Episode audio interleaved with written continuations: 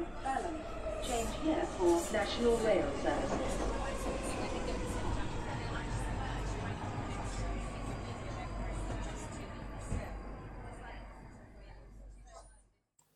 Bine te-am regăsit în stația Londra. Eu sunt Manuel Cheța de la manuelcheța.com și tu asculti podcastul Un român în Londra. De data aceasta suntem la episodul 129, denumit Știri meteorice. În acest episod o să vorbim foarte bine despre filmul Dune, noul film Dune, despre microb pe Venus, despre faptul că vom avea un ambasador nou și despre faptul că sunt doar 6.000 de oameni înscriși la votul prin corespondență, deși mai sunt încă 7 zile. Acest podcast este sponsorizat de către mine, manuelcheța.com. Alte lucruri de pomenit sunt uh, faptul că podcastul de față este partea Think Digital Podcast Network, mă găsești pe Podbean, iTunes, Spotify și mă găsești pe radioul românilor din UK, pe radio.com și mă găsești inclusiv pe YouTube, un român în Londra sau Cheța Manuel pe YouTube. Să nu uit, melodia de fundal ce o auzi în podcast este Weightlessness și a fost creată de Daniel Birch în albumul Ambient Volumul 1 pe site-ul freemusicarchive.org. Ca de fiecare dată, vreau să mulțumesc unor oameni foarte faini care fac lucruri pentru comunitate. Sunt cei de la The 3 Million care fac crowdfunding pentru Access Denied, pentru campania Access Denied, prin care se cer bani în care să dea în judecată guvernul UK pentru ca toți cetățenii UE să primească un document fizic, nu un document settled status digital. Le urez succes! Nu uita să intri pe rand de Hub pe Facebook dacă ai nevoie de ajutor în legătură cu Brexit și cu munca și nu uita să intri pe Settled QA pe, pe YouTube ca să vezi acolo filmulețe informative legate de Settled Status. În afară de faptul că am tot felul de știri meteorice, ca să zic așa, uite că am fost și destul de activ în ultima săptămână și este un lucru foarte interesant că am ajuns să mai scriu mai multe articole decât de obicei. Pe manuelcheța.com găsești Spotify, un mic truc prin care nu mai auzi reclame așa de des. Dacă ești în UK și asculti Spotify, la fiecare 10 minute Spotify-ul îți bagă câte o reclamă din asta de câte un minut. Practic ajunge un fel de ProTV al UK-ului, unde imediat ai mai multă reclamă decât muzică. Așa că am descoperit un truc foarte simplu și anume când apare reclama, închizi programul de Spotify și reponești și nu mai rulează reclama, ci asculți o melodie nouă în continuare. Și un lucru bun. Și asta îl găsești pe manuelchesa.com Un alt lucru interesant, am scris despre YouTube de curând, când efortul tău ajunge la gunoi. Și aici este vorba mai mult de creatori, de orice fel. Important este că atunci când tu creezi ceva, text, imagini, poze, desene, orice vrei tu, este important să ai website-ul tău. Nu să pui lucrurile alea pe website-uri diferite, cum ar fi Facebook, YouTube și așa mai departe. E bine să le pui să le promovezi pe acolo, dar trebuie să ai și un backup. Un site al tău unde să ții toate lucrurile astea ca să le protejezi, pentru că tu când urci ceva pe YouTube, de exemplu, sau pe Facebook, tu trebuie să respecti eh, termenii lor. Și termenii lor spun chiar eh, așa. Dacă nu ne convine în orice fel ceea ce ai pus tu pe platforma noastră, vom șterge și îți vom închide contul. Și așa a pățit eh, Thunderfoot, un uh, cercetător englez care este mutat în Cehia în momentul de față și omul postase câteva filme, filme foarte educative, importante legate de COVID și YouTube le-a dat jos. De ce? Pentru că au un algoritm prost. Și așa omul și-a adus aminte că atunci când îți postezi lucrurile pe o anumită platformă, platforma aia poate să facă ce vrea cu conținutul tău. Așa, dar tocmai de aceea am scris YouTube când efortul tău ajunge la noi, ca să atrag atenția în continuare asupra faptului că oamenii ar trebui să aibă grijă să aibă un backup și prefer, de preferat site-ul lor pe care își pun informațiile și, site, și desenele și filmele și tot ce vrei tu. Cum am eu, manuelcheța.com. Decât să scriu un articol pe Facebook, un status lung pe Facebook, mai bine scriu un articol pe blogul meu și îl dau pe Facebook. Tot legat de activități pe care le-am făcut de curând, uite că mă poți găsi la un moment dat și pe podcastul Superblog. Chiar de curând m-au intervievat cei de la Swiss Plan Biz, care fac uh, concursul Superblog și am vorbit cu ei despre puțin tel, despre succes și cum îți definești singur uh, succesul. Undeva prin 2010, tocmai la începuturile existenței mele ca blogger, am participat la un concurs numit Superblog. Am câștigat concursul și la un moment dat am uh, primit un premiu de vreo 2500 de dolari. Un premiu destul de mare, ca să zic așa. Și m-au întrebat oamenii în superblogul respectiv ce fel de activitate și ce efort am depus eu pentru a câștiga acel premiu. trebuie să nu uit faptul că concursul de blogări în uh, România, concursul Superblog, este la ediția 21 și te poți înscrie. Dacă ai blog și vrei să participi la o competiție de blogging, de ce nu? Intră pe Superblog și vei participa la ediția 21 a acestui concurs. Așadar, hai să continuăm cu lucrurile care ne interesează pe noi în momentul de față și inclusiv legat de cărțile pe care le-am citit eu în ultima perioadă. Într-un final am reușit să citesc Consent of the Networked, scris de Rebecca McKinnon. Și cartea asta este foarte interesantă pentru că ne atrage atenția asupra faptului că noi nu suntem numai cetățeni fizici ai luminilor și al, țării, al țării în care trăim, ci pur și simplu suntem și cetățeni ai lumii digitale, a internetului. Și, practic, ea folosește termenul de netizen, un fel de cetățean al internetului. Și unul dintre lucrurile pe care se conturează întreaga carte este faptul că tu trebuie să lupți, așa cum lupți pentru drepturile tale, teoretic, în lumea fizică, trebuie să lupți, lupți pentru drepturile tale în lumea digitală.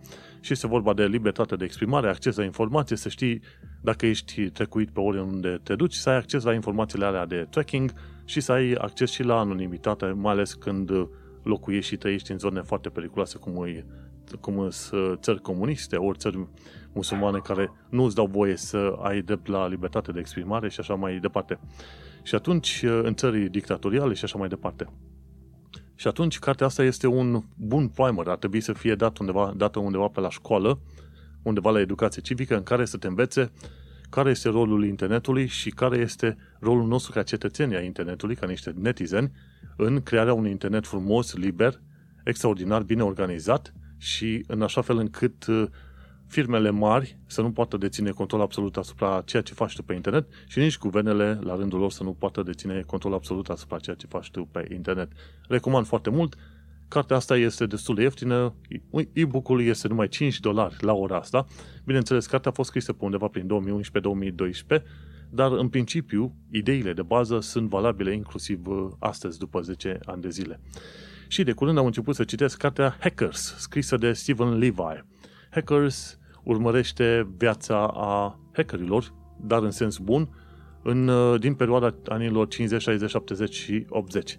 Hacker în, hacker, în engleză, în principiu, se un tinker, un om care face, ia o bucată de tehnologie și o face puțin mai mare, mai diferită. Încearcă să-i afle limitele tehnologiei și o extinde și o face să facă lucruri care, în mod normal, nu s-ar fi putut face cu acel obiect. Că e linie telefonică, că este un tren, că este un avion, că este Uh, un calculator și așa mai departe. Și asta este termenul original de hackers.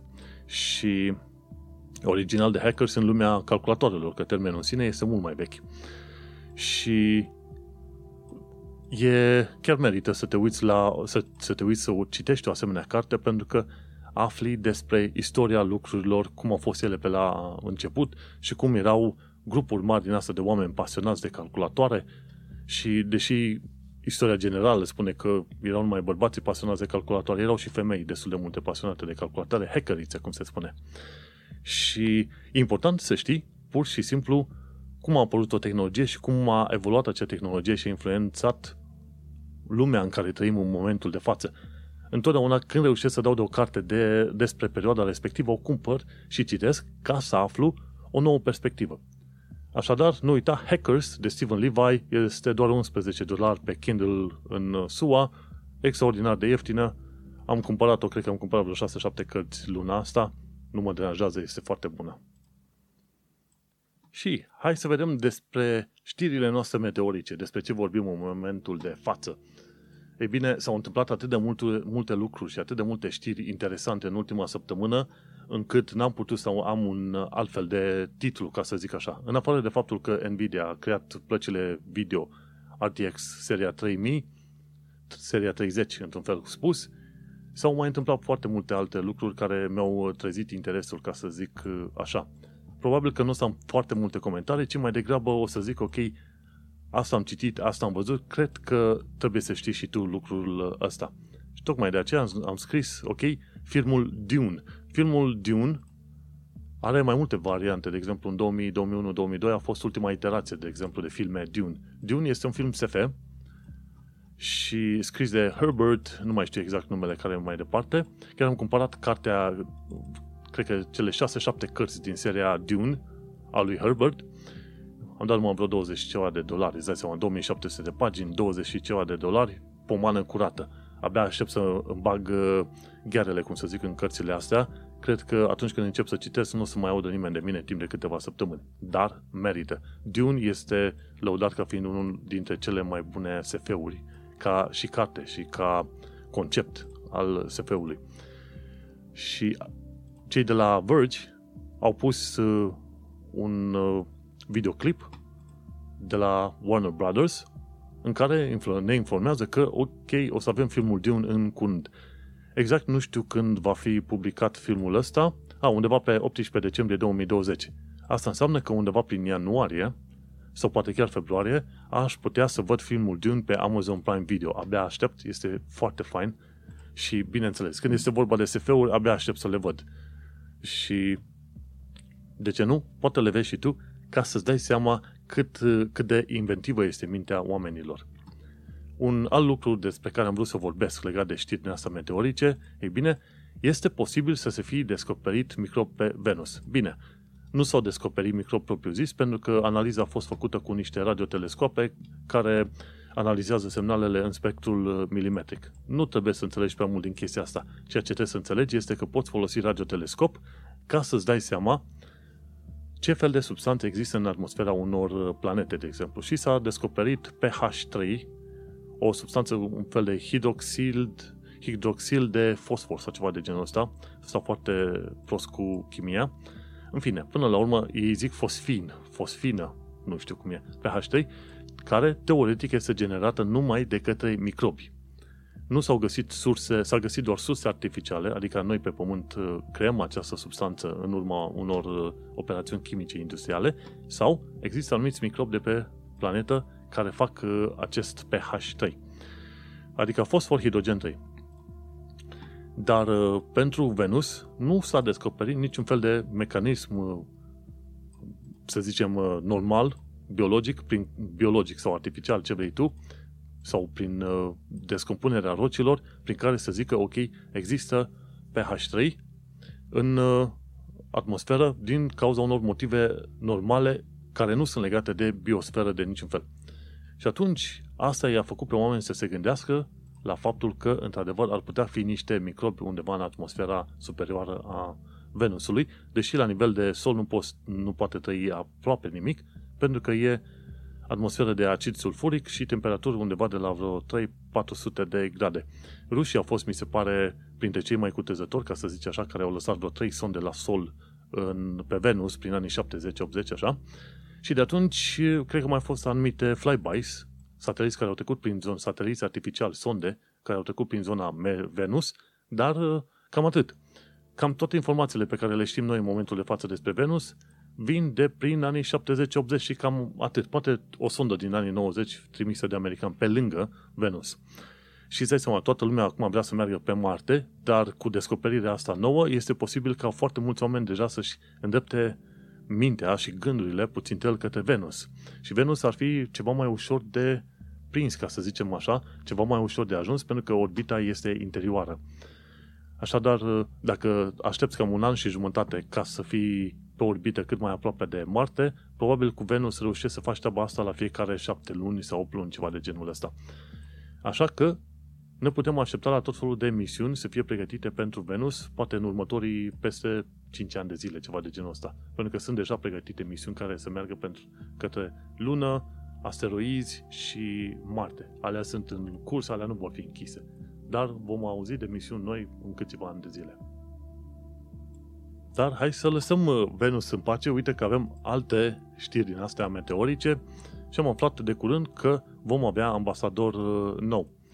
Dan Mihalache, ambasadorul României la Londra, a anunțat ieri pe la ora 3 și 10 pe Facebook faptul că a venit momentul în care Claus Iohannis uh, a semnat decretul rechemării sale din funcția de ambasador al României. Și atunci este foarte probabil a României în Regatul Unit și atunci este foarte probabil că va fi trimis în altă parte să fie ambasador, ambasador prin altă țară. În principiu, ambasadorii sunt rulați la fiecare patru ani de zile.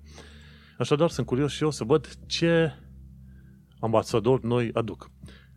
în principiu, oamenii cumva l-au lăudat pe Dan Mihalache și au spus despre el că a pus la punct acel e-consulat, i-a permis uh, șefului consulatului să se desfășoare, să creeze acel consulat modern.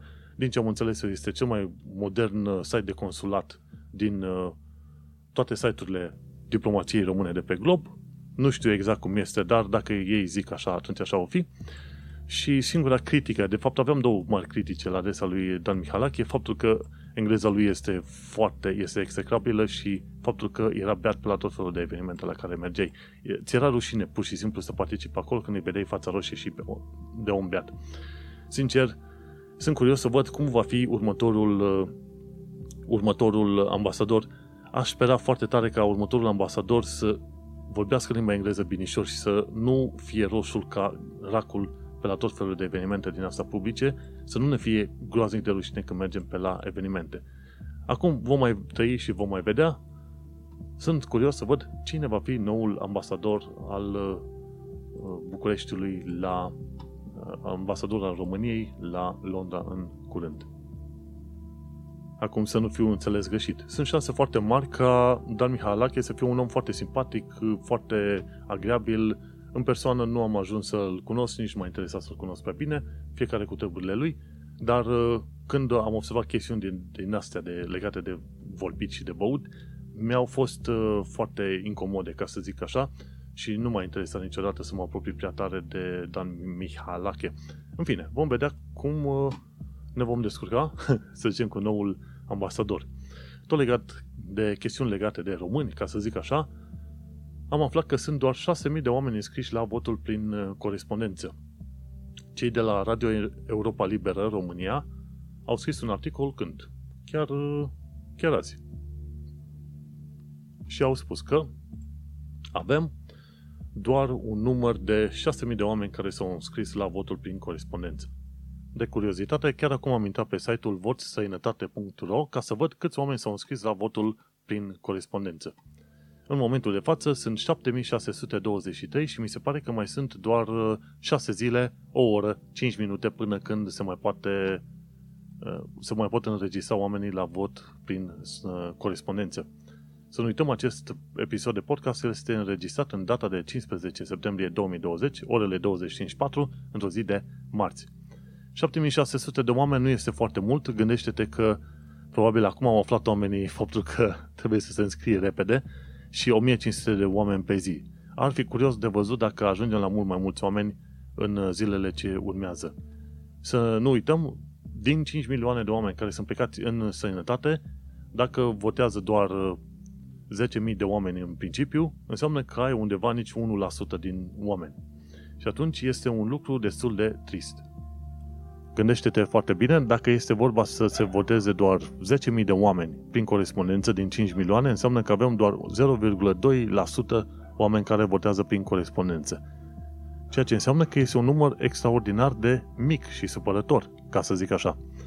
Tocmai de aceea este bine ca asemenea lucruri să fie promovate mult mai mult prin țară și din timp. Oricum, votul prin corespondență a fost promovat de către cei de la USR, de exemplu, din, de anul trecut, ca să zic așa. Am vorbit de vot prin corespondență de multe ori și eu pe podcastul ăsta, și pe site, și pe Facebook, pe unde am putut. Și uh, colegul uh, Vlad de la diasporacast.com și el a vorbit despre votul prin corespondență și așa mai departe. Este totuși trist că oamenii, într-adevăr, nu sunt interesați să folosească nici tehnologia și nici să participe la un sistem, să zicem, democratic de vot. Bineînțeles, votul ăsta prin corespondență oricum ajută cât de cât. De ce? Pentru simplul fapt că tu votezi pentru localitatea sau județul din care provii tu, pentru parlamentar în zona respectivă. Și atunci votul tău oricum valorează cât 10 voturi în străinătate. Așadar, dacă e să ne uităm, dacă avem 7600 uh, de voturi acum prin corespondență, asta vor, vor valora cât 76.000 de voturi în România sunt foarte multe locuri în care chiar și 20-30 de voturi contează ca să facă diferența între un primar sau un altul. Bine, vorbim acum de alegerile parlamentare. Așadar, vom trăi și vom vedea. Adevărul este că dacă erau măcar 100 de mii sau 150 de mii de votanți prin corespondență, era un lucru foarte bun. Însă, Sunt curios și eu să văd cum vor fi alegerile astea parlamentare, dar cred că am mai vorbit la un moment dat de alegeri parlamentare, când era în 2016, când am făcut predicție. Era PSD, PNL, USR și așa a ieșit. De data aceasta va fi puțin schimbat. PNL, USR, PSD. Și mă aștept ca USR-ul să ia undeva pe la vreo 15-20% în uh, parlamentare, iar pe la alegerile locale, locale unde oricum PSD-ul nu câștigă în foarte multe locuri, mă aștept să fie tot la fel pe locul 2. Și ceva de genul ăsta, PNL-ul 30%, USR-ul 20 și ceva, PSD-ul 20 și ceva și pe aia restul. Cam așa este. Adevărul este că schimbările mari se întâmplă într-un timp extraordinar de lung și câteodată poate trebuie să aștept și 20 de ani de zile ca să vezi ceva palpabil schimbat în societate. Când vorbesc de ceva schimbat în societate, mi-aduc aminte de cazul Japoniei. Undeva prin 1790 spre 1800, japonezii au descoperit că dacă vrei să fii modern, puternic, să fii în uh, rând cu toată lumea, tu trebuie să schimbi felul tău de a fi. Și în 20 de ani de zile s-a dat ordin ca japonezii să adopte un stil vestic, cu îmbrăcăminte vestică, cu mașini, cu tehnologie, toate cele. Până prin perioada respectivă, acum poate greșesc, poate nu e 1790, e 1890, cam pe acolo. Important este că în perioada respectivă, Japonia este, era o țară și o cultură închisă. Dar când au descoperit că există țări mult mai puternice decât ei în vest sau la est, depinde cum o iei, au zis, ok, hai să trimitem emisari de noștri prin toate țările astea să descoperim cum pot, cum putem crea o societate mai puternică și atunci hai să facem schimbarea. În 20 de ani de zile s-a schimbat întreaga, întreaga țară extraordinar de mult și au reușit de atunci să fie întotdeauna în top 10 economii din lume. Te uiți la România care are o mulțime de beneficii, ca să zic așa, și au trecut 30 de ani de zile și am văzut niște schimbări, însă schimbările efective, incredibile, se lasă, se lasă de mult așteptate. Așadar, nu uita să intri pe site-ul votinstrăinătate.ro ca să afli până la urmă cum poți să votezi și tu prin corespondență. Vot, pardon, votstrăinătate.ro Repet, votstrăinătate.ro buletinul și un act doveditor pentru UK și poți vota prin străinătate. Mi se pare că cei mai mulți votanți din străinătate prin corespondență sunt din UK, după aia vin Germania și probabil Franța, ceva de genul ăsta. Așadar, nu uita, vot străinătate.ro Le-am făcut reclamă celor de la votstrăinătate.ro de parcă mi-ar, plătit un, mi-ar fi plătit un podcast sponsorizat cu o tonă de bani. Dar adevărul este că e bine că avem un asemenea site și e bine că ne putem, putem folosi de un asemenea site. Ar fi chiar păcat să nu ne folosim de tehnologie și să mergem pe mai departe. No. Hai să vorbim pe mai departe de COVID-19. Probabil că pentru asta ai venit la noul episod de podcast. Suntem la episodul 129 deja. Ei, în continuare, trebuie să știm că măștile sunt, bineînțeles, utile și măștile trebuie purtate pe nas și peste gură ca să fie utile, ok? nu, nu numai peste gură.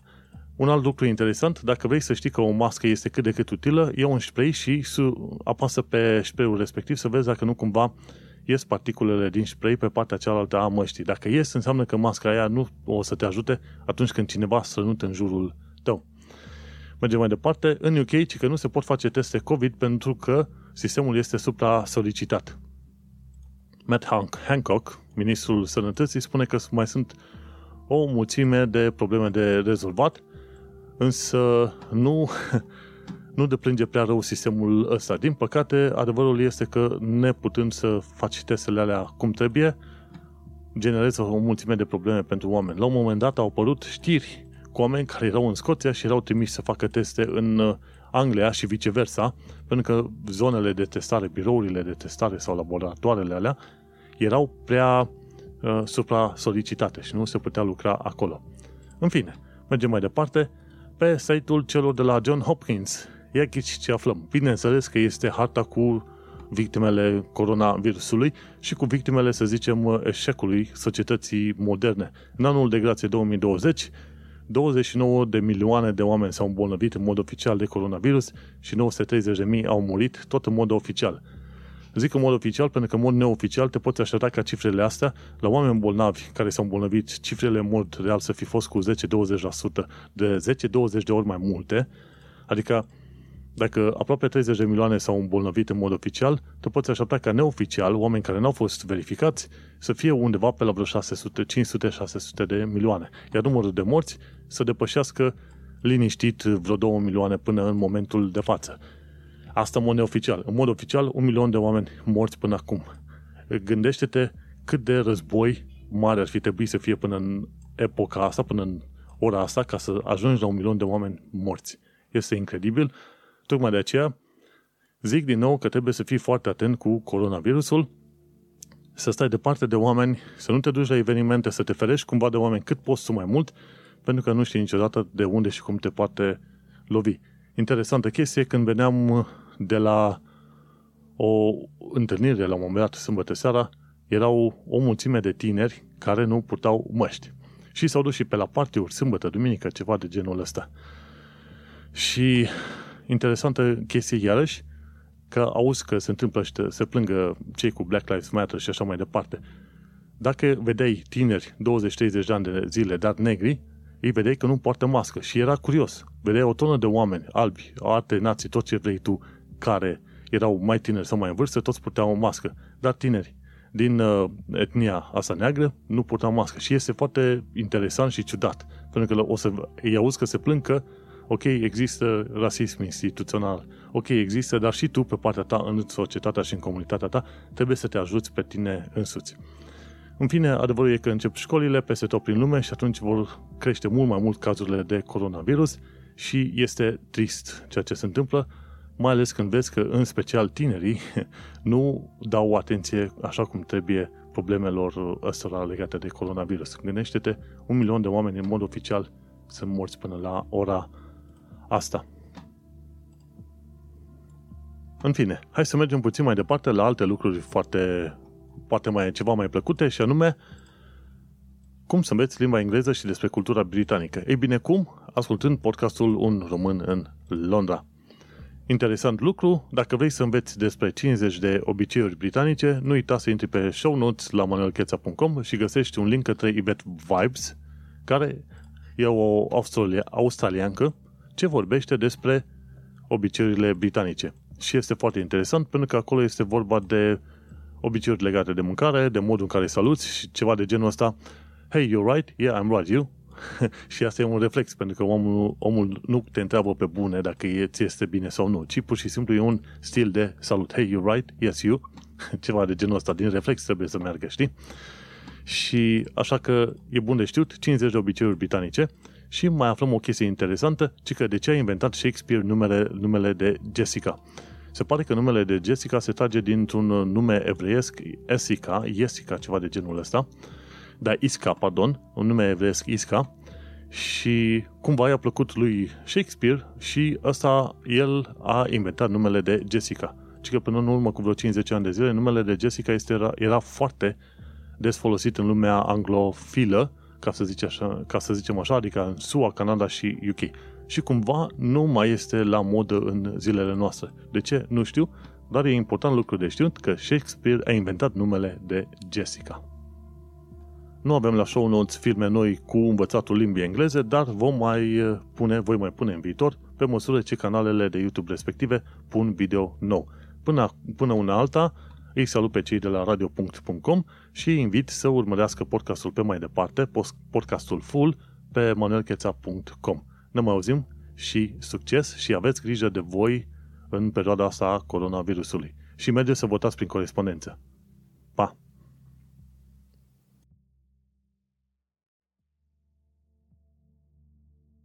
Acum, hai să mergem mai departe la alte secțiuni ale podcastului de data aceasta. Să nu uităm, episodul 129. Eu mândrie cumva personală că mă apropiu de episodul numărul 130.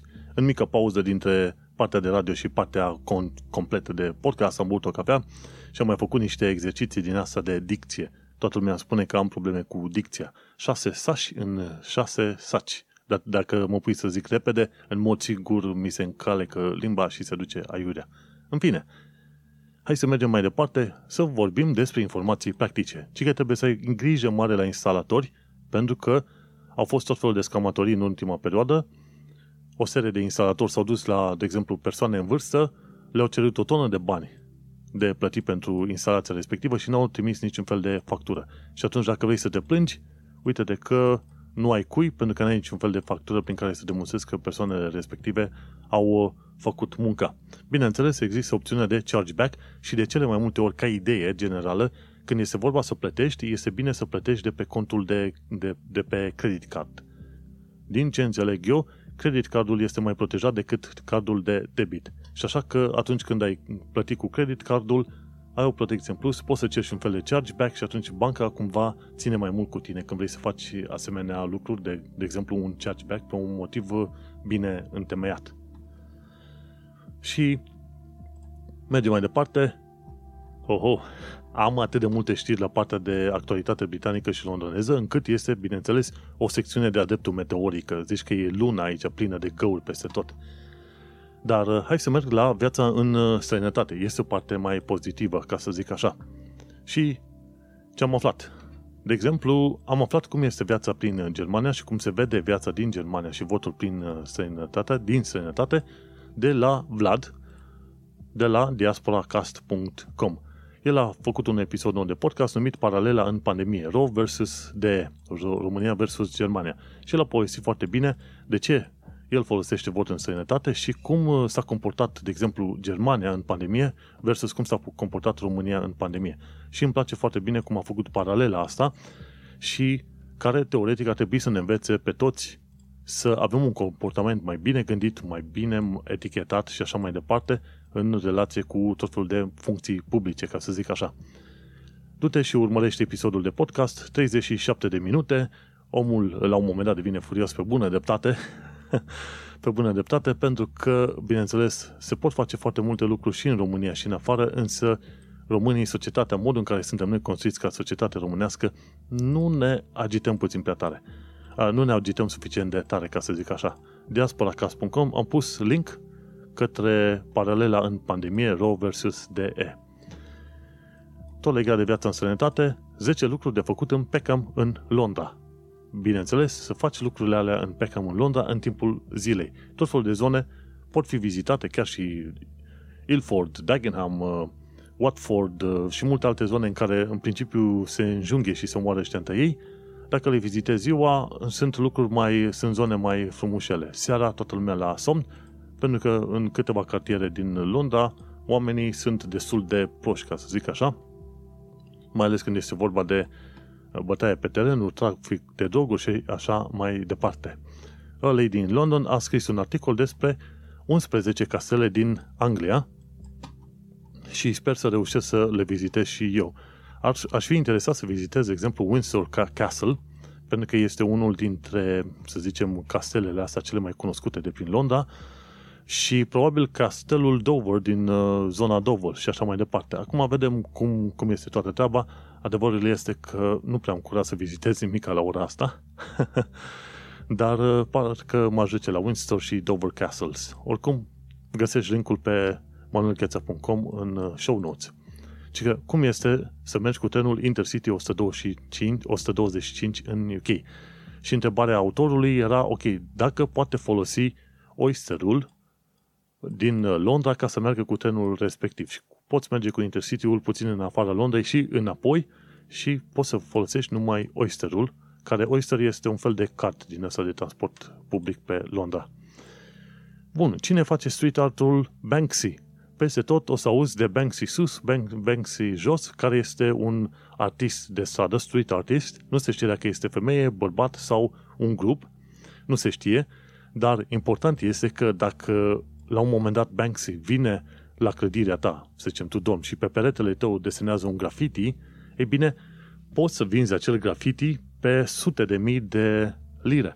Au fost, nu odată au fost situații în care Banksy a desenat pe o casă oarecare ceva, un lucru legat de, să zicem, mișcările sociale și politice ale vremii și uh, proprietarul casei respective putea să vândă lucrarea aia de artă pe sute, sute de mii, 700 de mii de lire, faze din astea extraordinar de mari.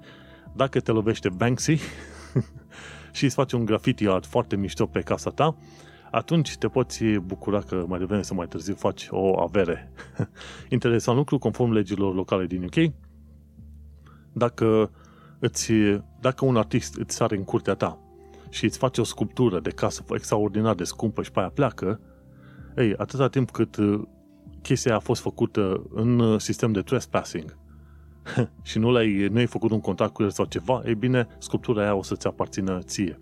Trespassing înseamnă că te duci în curtea omului fără să fii invitat. Și tot așa și cu Banksy, dacă el ți-a desenat pe, card, pe casă, ar fi o, o chestie penală aproape, sau ceva civilă. Cel puțin se dă o amendă dacă desenezi cu graffiti pe casele oamenilor. Ei bine, în cazul în care el face treaba asta, tu, el sau grupul respectiv face treaba asta, Banksy, tu poți să vinzi lucrarea respectivă și nu te poate da în judecată pentru simplu motiv că el facea un fel de trespassing pe clădirea ta când desena acel graffiti pe acolo. Deci, cine știe, poate într-o zi te va lovi norocul Banksy. Bun. Cum este transportul public în afara Londrei prin zona Kent? Nu știu, dar vreau să merg pe acolo. O canadiancă, care acum a plecat înapoi în Canada, a povestit despre transportul public din zona Kent și nu era foarte mulțumită. Dar, în schimb, vreau să zic că sunt foarte mulțumit de transportul public prin zona Londra, de exemplu. Ai autobuze, ai overground, ai tramvaie, ai underground, ai metroul clasic, ai tot felul, ai inclusiv trenuri din asta generale, naționale, așa că transport public ai destul de bun. Important este totuși dacă trăiești în zona 1 sau 2, aproape de stație de metrou, atunci ești salvat. Dar transportul public pe Londra este chiar bunicel. O altă chestie interesantă legată de viața în străinătate, pret a manger. E bine, pret, toată lumea zice, I'm, I'm going to pret. E bine, Pret ăsta este un lanț de fast food-uri, dar nu orice fel de fast food-uri, sunt fast food-uri alea mofturoase, ca să zic așa. E un sandwich cu 3, 4, 5 lire, destul de scump, sau 6 lire, pardon, 6-7 lire. Pe când în alte părți e cu 3 lire. Dar se pare că și-au câștigat o tonă de fani din ăștia, care sunt pregătiți să dea bani. Câteodată dau unii oameni bani și câte 20-30 de lire pe zi, doar că mănâncă de la pret, știi? E ca oamenii care se duc pe la M&S sau Waitrose. Alea sunt uh, scumpe, într-adevăr, magazinul este fain, oamenii se portă puțin mai altfel, puțin mai special angajații de acolo, față de Lidl, de exemplu. Și sunt unii oameni care sunt gata să plătească un preț extra pe, să zicem, convenience, cum se spune, pe mofturi, ca să zic așa. Și Pret are vreo 300 de asemenea magazine în Londra și 100 prin tot UK-ul și acum cu coronavirusul ăsta n-am mai reușit să facă niciun fel de bani, pentru că totul mi era acasă. Gândește-te că la preț se duceau oamenii care mergeau la muncă de birou. În pauza de masă, pac, coborau la repede la preț, își luau ceva, de, spărgeau, ca să zic așa, 70 lire pentru masa de prânz și pe aia plecau înapoi la birou. Se pare că pret, de curând a instaurat un fel de subscripție, te înscrii la ei pe tot anul, de plătești 20 de lire pe lună și poți să-ți iei câte cafele vrei în fiecare zi. Hmm, este, este, nu câte cafele, cred că maxim 5 cafele pe zi. Și este un abonament destul de interesant, ca să zic așa. Nu subscripție, ci abonament. Și este foarte probabil că Pret va supraviețui. Am fost am mâncat de acolo, nu mi s-a părut extraordinar de mare, dar știi cum e, oamenii țin la anumite chestiuni de etichetă, ca să zic așa. Lăsăm eticheta deoparte și mergem la alte chestiuni care țin de o altă etichetă și anume de eticheta designului. Ceea ce are Londra foarte fain și foarte interesant este faptul că pe oriunde te putea duce, descoperi câteva elemente foarte interesante de design. De exemplu, dacă te interesează să vezi niște mese cu sticlă fluidă, cum s-ar numi, este o lucrare de artă creată de către Paul Coxage, Paul Coxage, în care el ia o fâșie de sticlă o topește și după aia o pune cumva, o încălzește foarte tare, o moaie și o pune peste o bucată de metal, de, de scaun, de ce vrei tu și pare ca și cum masa respectivă, odată ce e făcută pe, să zicem, o bucată de piatră, masa respectivă cumva, partea de sticlă s-a topit și s-a unit cumva cu, să zicem, picioarele de sticlă, de, de sticlă, de piatră. Și arată ca și cum mesele astea de sticlă au crescut din piatra respectivă. De exemplu, sunt uh, vreo două tipuri de mese din asta făcute pentru London Design Week sau ceva de genul ăsta. E un bolovan mare. Cred că nu le puteam muta tu cu nici alți 4-5 prieteni, dar cu vârf. Și atunci ce a făcut Paul Coxedge a încălzit bucata respectivă de tablă, de sticlă, să zicem, o bucată circulară de sticlă, foarte tare și după aia a împins-o pe vârful respectiv de piatră, dar a ținut cumva la orizontală. Și când s-a uscat uh, sticla respectivă, uite că ai uh, o lucrare de artă foarte interesantă. Nu știu dacă la un moment dat vor fi vândute mesele astea din uh, prezentate la London Design Weeks, Week, dar te poți să vezi și tu. Prezentarea se numește The Slump, este între 10 și 18 decembrie 2020 și se poate vedea, mi se pare, la London Design Festival. La London Design Festival poți să vezi minunăția asta extraordinar de interesantă. Tot în cadrul acestui Design Festival s-a făcut și un pavilion artistic cu plante lângă Stratford.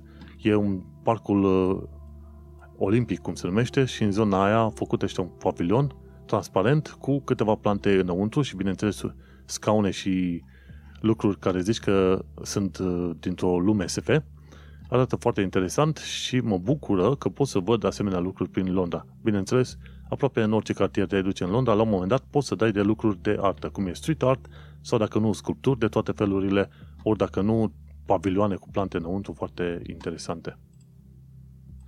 Dacă astea nu sunt știri meteorice, atunci nu mai știu ce este. Hai că mai am încă o secțiune foarte mare de vorbit și anume actualitatea britanică și londoneză.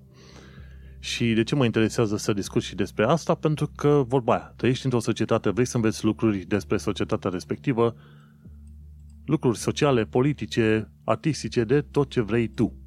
De exemplu, dacă vrei să știi chestiuni artistice, artistice să înveți chestiuni artistice, urmărește-l pe subiectiv pe Twitter, subiectiv ro pe Twitter, Alex Mihalescu, ceva de genul ăsta, și o să îți vorbească din când în când de anumite galerii de artă din Londra. Londra are de toate și ăsta este unul dintre lucrurile care îmi place extraordinar de mult. Dar hai să vorbim despre actualitatea britanică și londoneză, cu lucruri bune, mai puțin bune. Hai să vedem. Ci că impactul mișcării lui Boris de a încălca tratatul de retragere, un, o uniune supărată și o neîncredere mai mare în guvernul UK Mișcarea făcută de Boris de, de curând i-a speriat inclusiv pe cei de la The 3 Million, care i-au cerut lui Boris să declare public că nu se va lega de settled status. Ca să aducă aminte, Boris de curând ce a făcut, a creat un uh, model, o, o propunere de lege prin care cere ca Irlanda de Nord să, să nu se facă o graniță între Irlanda de Nord și UK când e vorba de transport de bunuri și, bineînțeles, o altă prevedere era legată de susținerea de către statul britanic a firmelor cu tot felul de ajutoare de stat. Două chestii care contravin, se pare, tratatului de retragere. Și acum uh, toată lumea a zis, băi, dacă, dacă Boris a încălcat acele două prevederi din tratat, nu cumva va încălca și prevederile legate de setul status și așa mai departe? Și cei de la The 3 Million i-au cerut public uh, Uh, prim-ministrului să spună că, de fapt, nu e interesat să se lege de, de setul status. Adevărul este că din tot felul de documente publice care au fost prezentate, nu se pomenește nimic despre setul status, deci deocamdată suntem în siguranță. Și se pare că Boris Johnson a motivat schimbarea asta pentru că el a spus că nu vrea ca UK-ul, de exemplu, să fie separat în niciun fel de mod. Și asta ar cam da credare, cre, credință, să zicem, uh, ideii că, într-adevăr, dacă pui orice fel de control de vamal între Irlanda de Nord și Anglia, de exemplu, ai putea să, zice, să zicem, inventa un fel de granițe din asta de orice fel. Și în felul ăsta o să-ți dai seama că, bineînțeles, mișcările lui Boris, din punctul ăsta de vedere, fac sens. La fel cum uh, vor face alte, alte mișcări sens, respectiv mișcarea de independență a Scoției. În Scoția se pare că vor vota cât de curând pentru a fi independentă față de Marea Britanie. Dar adevărul este că indiferent de votul care va fi în Scoția, chiar dacă scoțienii vor vrea să se separe complet de Marea Britanie ca să intre cumva în Uniunea Europeană, UK-ul va refuza, va spune ok, pf, eliminăm tot ce înseamnă guvernul scoțian și vom avea grijă că la un moment dat să nu mai aibă loc niciun fel de referendum din asta legat de Scoția, și, bineînțeles, niciun fel de separare sau segregare a oricărei țări din UK. Pentru cei care cred că Boris nu ar face măsuri drastice, ei bine, uite-te cum a încălcat tratatul UE-Brexit. Așa că, bineînțeles, Boris va, ar fi în stare să facă asemenea măs- măsuri drastice și legat de Scoția. Mergem mai departe. A avut loc de curând un protest pentru climă la bustul gol, cică 4 grade. Se pare că o serie de uh, protestatare din cadrul uh, mișcării astea, cum îi zice, Extinction Rebellion, și-au dat sutienele și hainele jos și s-au prins de cu lanțurile și cu blocatoarele de gardul Parlamentului Britanic. Și au spus, ok, trebuie să luăm măsuri pentru protejarea uh, climei și trebuie să luăm măsuri pentru protejarea mediului pentru ca clima să nu mai crească cu 4 grade în următorii 50, maxim 100 de ani. Este un protest inedit.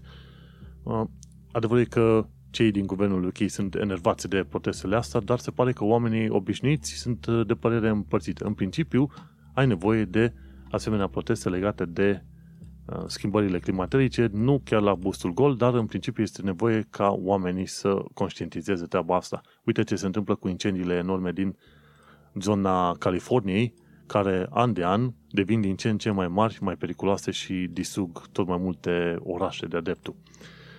Bun, ce am aflat? 1600 de atacuri împotriva paramedicilor, adică a lucrătorilor pe ambulanțe. Este, și asta s-a întâmplat în 6 uh, luni de zile, ianuarie, iulie, ceva de genul ăsta.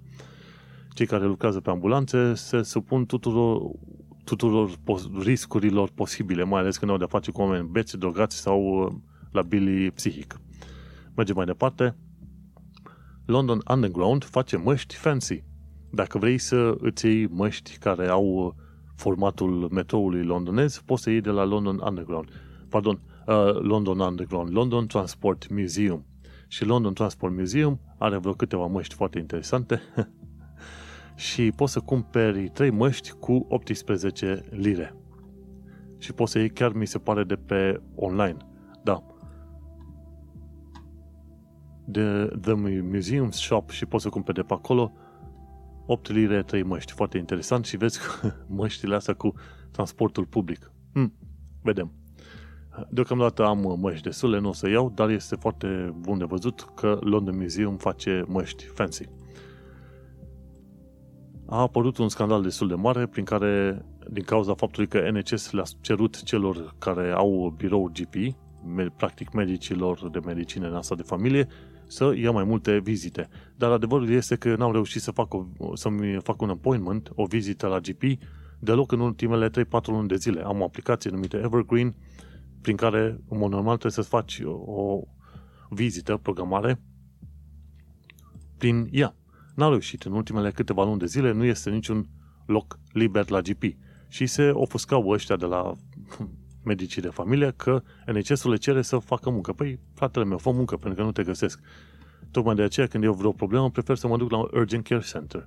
Dacă vezi că GP-ul nu-ți răspunde și ai o problemă, du-te la Urgent Care Center și spune că ești speriat de o problemă oarecare să, să te verifice și așa mai departe. Mergem mai departe. Uite o știre interesantă, ci că UK va implementa închisoare pe viață pentru șoferii care ucid oameni când șofează beți sau drogați. Cred că sistemul ăsta există undeva prin uh, SUA. Dacă faci accident de mașină și ești beat sau drogat, ei bine, ți se dă închisoare mulți ani de zile, 10-20 de ani de zile. Chestia asta e enorm de multe, știi? Și UK vrea să implementeze la fel. În ultima perioadă, UK s-a pus să implementeze tot felul de reguli din astea, de mărirea pedepselor pentru orice fel de chestie. Pardon? Vor să mărească pedepsele. Dar uh, adevărul este că dacă mărești pedepsele, nu înseamnă că vei obține răspunsurile sau efectul pe care îl dorești. Pe de altă parte, trebuie să duci și la conștientizarea populației mai mult și la servicii de sprijin, de suport pe partea ailaltă. Degeaba vii, vii cu parul dacă nu vii și cu morcovul, ca să zic așa, și cu lucrurile pozitive. Și un om cu o minimă cunoștință de legi penale, de criminalistică și de orice fel de chestii îți va spune că orice fel de țară, indiferent de cât de drastice are legile, tot va avea un anumit procent de infracționalitate de orice fel. De la răpiri, târhării, omoră și ce vrei tu, vor, va exista întotdeauna, inclusiv în țările musulmane, în care pentru foarte multe chestii pedepsa cu moartea este o chestie obișnuită, e bine, inclusiv acolo se întâmplă tot felul de infracțiuni și mi se pare că infracționalitatea și acolo este destul de aproape de cea din țările democratice. Bineînțeles, nu vei afla pentru că informația asta este oarecum ascunsă. Dar în principiu, asta înseamnă că mărind cuantumul pedepselor, făcând pedepsele mult mai mari și mai periculoase, nu este singura soluție. O soluție mai puternică este educație, sprijin social și așa mai departe. Dar nu, spune eu celor din guvernul UK care pare că sunt interesați de chestiuni bombastice, nu de soluții reale. Uite ce interesant. Suntem interesați să aflăm o soluție reală pentru următoarea situație. 7.000 de camioane vor fi blocate în Kent după 1 ianuarie 2020. Nu. Acolo să vezi cum se rezolvă toată treaba. Mergem mai departe. Un lucru interesant este că poliția în UK folosește detectoare de minciuni, deși sunt probate, deși nu sunt uh, probate științific. Știi, celebrele detectoare de minciuni folosite în filmele alea SF, cu FBI, cu ce vrei tu, alea, de fapt nu pot să-și dea seama ce e în mintea ta și să spună dacă mint sau nu. Oamenii când mint, ok, au anumite ticuri sau gesturi sau așa mai departe, dar sunt șanse mai mari ca un polițist să-și dea seama că cineva minte, vorbind direct cu acel cineva, nu prin uh, detectoare, detectoarele astea de minciuni. În principiu, să știi, niciun fel de aparat nu a fost inventat care știe ce este mintea ta. Dacă mintea ta tu numeri 1 plus 2, detectorul ăla de minciună n-are cum să știe, pentru că ar trebui să citească mintea și așa mai departe. Asemenea rahaturi nu se pot face, dar poliția uite că încă le folosește pentru că în felul ăsta îi sperie pe o, o parte din uh, infractori și infractorii se, se dau de gol într-un fel, știi, folosind aceste detectoare de minciuni. Ce am mai aflat? Ci că șomajul tehnic în UK este de 8 luni, dar este în Germania de 24 de luni. Bun de știut. Uh, o altă chestie interesantă, ci că Consiliul din Hackney nu mai are polițiști de imigrație în echipele sale. Se pare că Consiliul Local din Hackney avea în, implementat ca parte a serviciilor sociale și polițiști de imigrație. Ofițeri de imigrație. Ideea este că, dar fiindcă ei aveau asemenea ofițeri de imigrație în Consiliul respectiv, în Consiliul local, o mulțime de oameni, că erau veniți legal, că nu, nu se mai duceau să ceară sprijin de la Consiliul Local. Și asta înseamnă că o mulțime de, să zicem, de abateri, de probleme în care victimele ar fi nevoit, ar fi cerut ajutor, nu au rămas, să zicem, înregistrate, din cauza faptului că oamenilor le, le era frică să fie deportați. Și Consiliul din Hackney a spus, ok, o să dăm la o parte polițiștii de migrație ca să reușim să ajutăm comunitatea puțin mai bine. Mergem mai departe ci că în Londra, în 2020, sunt 10.700 de oameni numiți homeless. Homeless nu înseamnă chiar oameni care locuiesc numai pe stradă, ci homeless este și cineva care stă la prieteni. Dar în principiu, 10.700 de oameni homeless în Londra. Ce mai auzim ca o predicție a ceea ce se va întâmpla în 2021? 125.000 de joburi au fost pierdute în UK, dar se va ajunge undeva la 700.000 și poate chiar la 900.000 de joburi pierdute ci că recesiunea care așteaptă UK-ul va fi mai mare decât cea din 2008. Și mergem mai departe, uite o altă chestie interesantă, dacă vrei să ții permis de șofer cu 600 de lire, e bine când afli de reclama asta să știi că este o scamatorie și o minciună. Sunt o serie de oameni care au fost păcăliți, au trimis 600 de lire în diverse conturi și nu au primit niciun fel de permis de șofer. Pentru tot felul de chestii, orice fel de diplome ce ai nevoie, bă, pune-te și învață și plătește banul potrivit acolo unde trebuie. Nu da scama la scamatori 600 de lire pe care, bineînțeles, nu se mai vezi înapoi și nici acel, așa spus, permis de călătorie. Permis de șofer, pardon. Și două lucruri pozitive de care mai vreau să zic la actualitatea londoneză. Liam Neeson, actorul, este unul dintre actorii mei principali, uh, preferați, cere sprijin pentru artiștii nord-irlandezi. Ocazie cu care am aflat că Liam Neeson este nord-irlandez. Și este foarte bine că el face un apel public la guvernul local să ajute, mi se pare, cu vreo 30 de milioane de lire, ceva de genul ăsta, 33 de milioane de lire, să ajute lumea teatrului și a filmului, dar în special a teatrului în Irlanda de Nord. Foarte fain omul ăsta, Liam Neeson, îmi place de el și ca actor și acum îmi place de el și ca om. Și o altă chestie faină, Stormzy cântăreț de grime. Grime e un fel de rap din ăsta londonez, făcut în garajurile londoneze și cântat în special de către negri. Nu cred că am văzut un cântăreț de grime alb. N-am nicio idee. Și Stormzy este cel mai cunoscut cântăreț de grime, are propria sa misiune în jocul Watch Dogs Legion.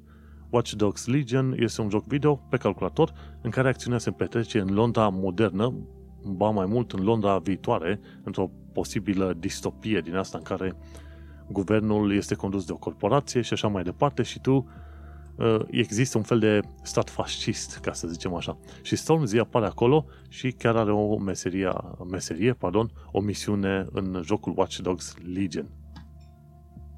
Sincer, uh, am ascultat câteva părți din uh, melodii din asta grime, rap-ul ăsta londonez și nu se lipesc de mine nimic. Poate sunt anumite chestiuni de rap din SUA care mi s-ar părea interesante, dar ăsta din Londra mi se pare extrem de violent, agresiv, toate cele. Zici că cumva ar lua cuțitul și te-ar înjunghea în momentul de față, știi? Și nu, nu mi se pare interesant, potrivit sau ce mai vrei tu.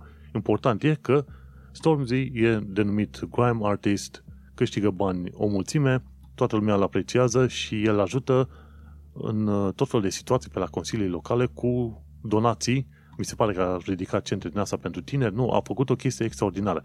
Omul, într-adevăr, a plecat, cred că era în Lond- nordul Londrei, într-un council house, a câștigat bani, s-a mutat undeva la sud, unde e zonă mai verde și mai mișto, și, dar în schimb, el ajută comunitatea din care a provenit cu o mulțime de bani, donații și participă la tot felul de evenimente din asta educative și e un lucru foarte bun. Stormzy este într-adevăr un exemplu pentru mulți uh, tinerei din ăștia, din familii sărace, în special cu background negru, pentru că foarte mulți cred că cumva societatea este împotriva lor pe aici. Nu cred, poate chiar uh, se și întâmplă situații în astea. Și au nevoie de un role model, cum să fie, cum să zic, și Stormzy este într-adevăr un role model. Nu, nu-mi place muzica lui, dar în schimb îmi place atitudinea lui și faptul că ajută pe tot felul de chestiuni de asta sociale și educative. Și cu asta am ajuns către finalul episodului de podcast. Cum am zis, știri meteorice, tot felul de informații cât se poate de importante am avut de povestit de data aceasta. Ce mi-a plăcut mie mai mult a fost să aflu că, într-adevăr, se implementează cică o închisoare pe viață pentru șoferii care ucid, mai ales când sunt beți sau drogați, mi-a plăcut uh, iarăși foarte mult uh, protestul pentru climă la busul gol și bineînțeles mi-a plăcut iarăși foarte mult faptul că am aflat mai multe detalii despre Banksy. Nu știam foarte multe, dar în ultima perioadă am aflat mai multe detalii despre Banksy, acest, acest grup care face street art foarte interesant. Oricum, până în alta, sper să mai urmărești podcastul ăsta. O să îl vezi podcastul și pe YouTube, pentru că Podbean are o setare și am reușit să-l conectez cumva la YouTube și face un filmuleț nou. Dacă ți-e greu să asculti pe, pe blog, de ce nu poți să asculti pe YouTube direct, depinde cum îți place ție, sau prin tot felul de RSS, RSS feedere pentru podcasturi și așa mai departe. Important lucru este că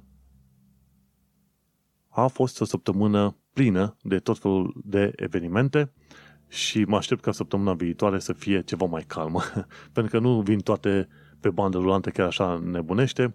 Mă aștept ca Brexitul să fie un no deal oricum și din păcate tot legat de COVID să mă aștept să vină al doilea val. Cumva pe la tot felul de știri vorbesc cu oamenii de al doilea val deja și mă aștept să vină al doilea val și bineînțeles un nou lockdown și bineînțeles stai o săptămână, două, trei în casă ca să eviți situațiile neplăcute în care te îmbolnăvești. În fine, vom trăi și vom vedea. Ai grijă de tine, ai grijă de sănătatea ta și a celor din jur. Succes la viața în străinătate și nu uita să dai share, like, ce vrei tu la podcastul ăsta, să trimiți mai departe. Oricum, sugestii, reclamații, aprecieri, ce vrei tu pe manuelcheța.com Tu ai ascultat acum podcastul Un Român în Londra. Eu sunt Manuel Cheța de la manuelcheța.com ai ascultat episodul 129 numit Știri meteorice, unde am vorbit despre filmul Dune, despre microb pe Venus, despre faptul că vom avea ambasador nou și despre faptul că avem doar 6.000, ei bine acum 7.600 de oameni înscriși la votul prin corespondență. Nu uita, du-te și pe site-ul votstrăinătate.ro și votează prin corespondență. Nu uita, votstrăinătate.ro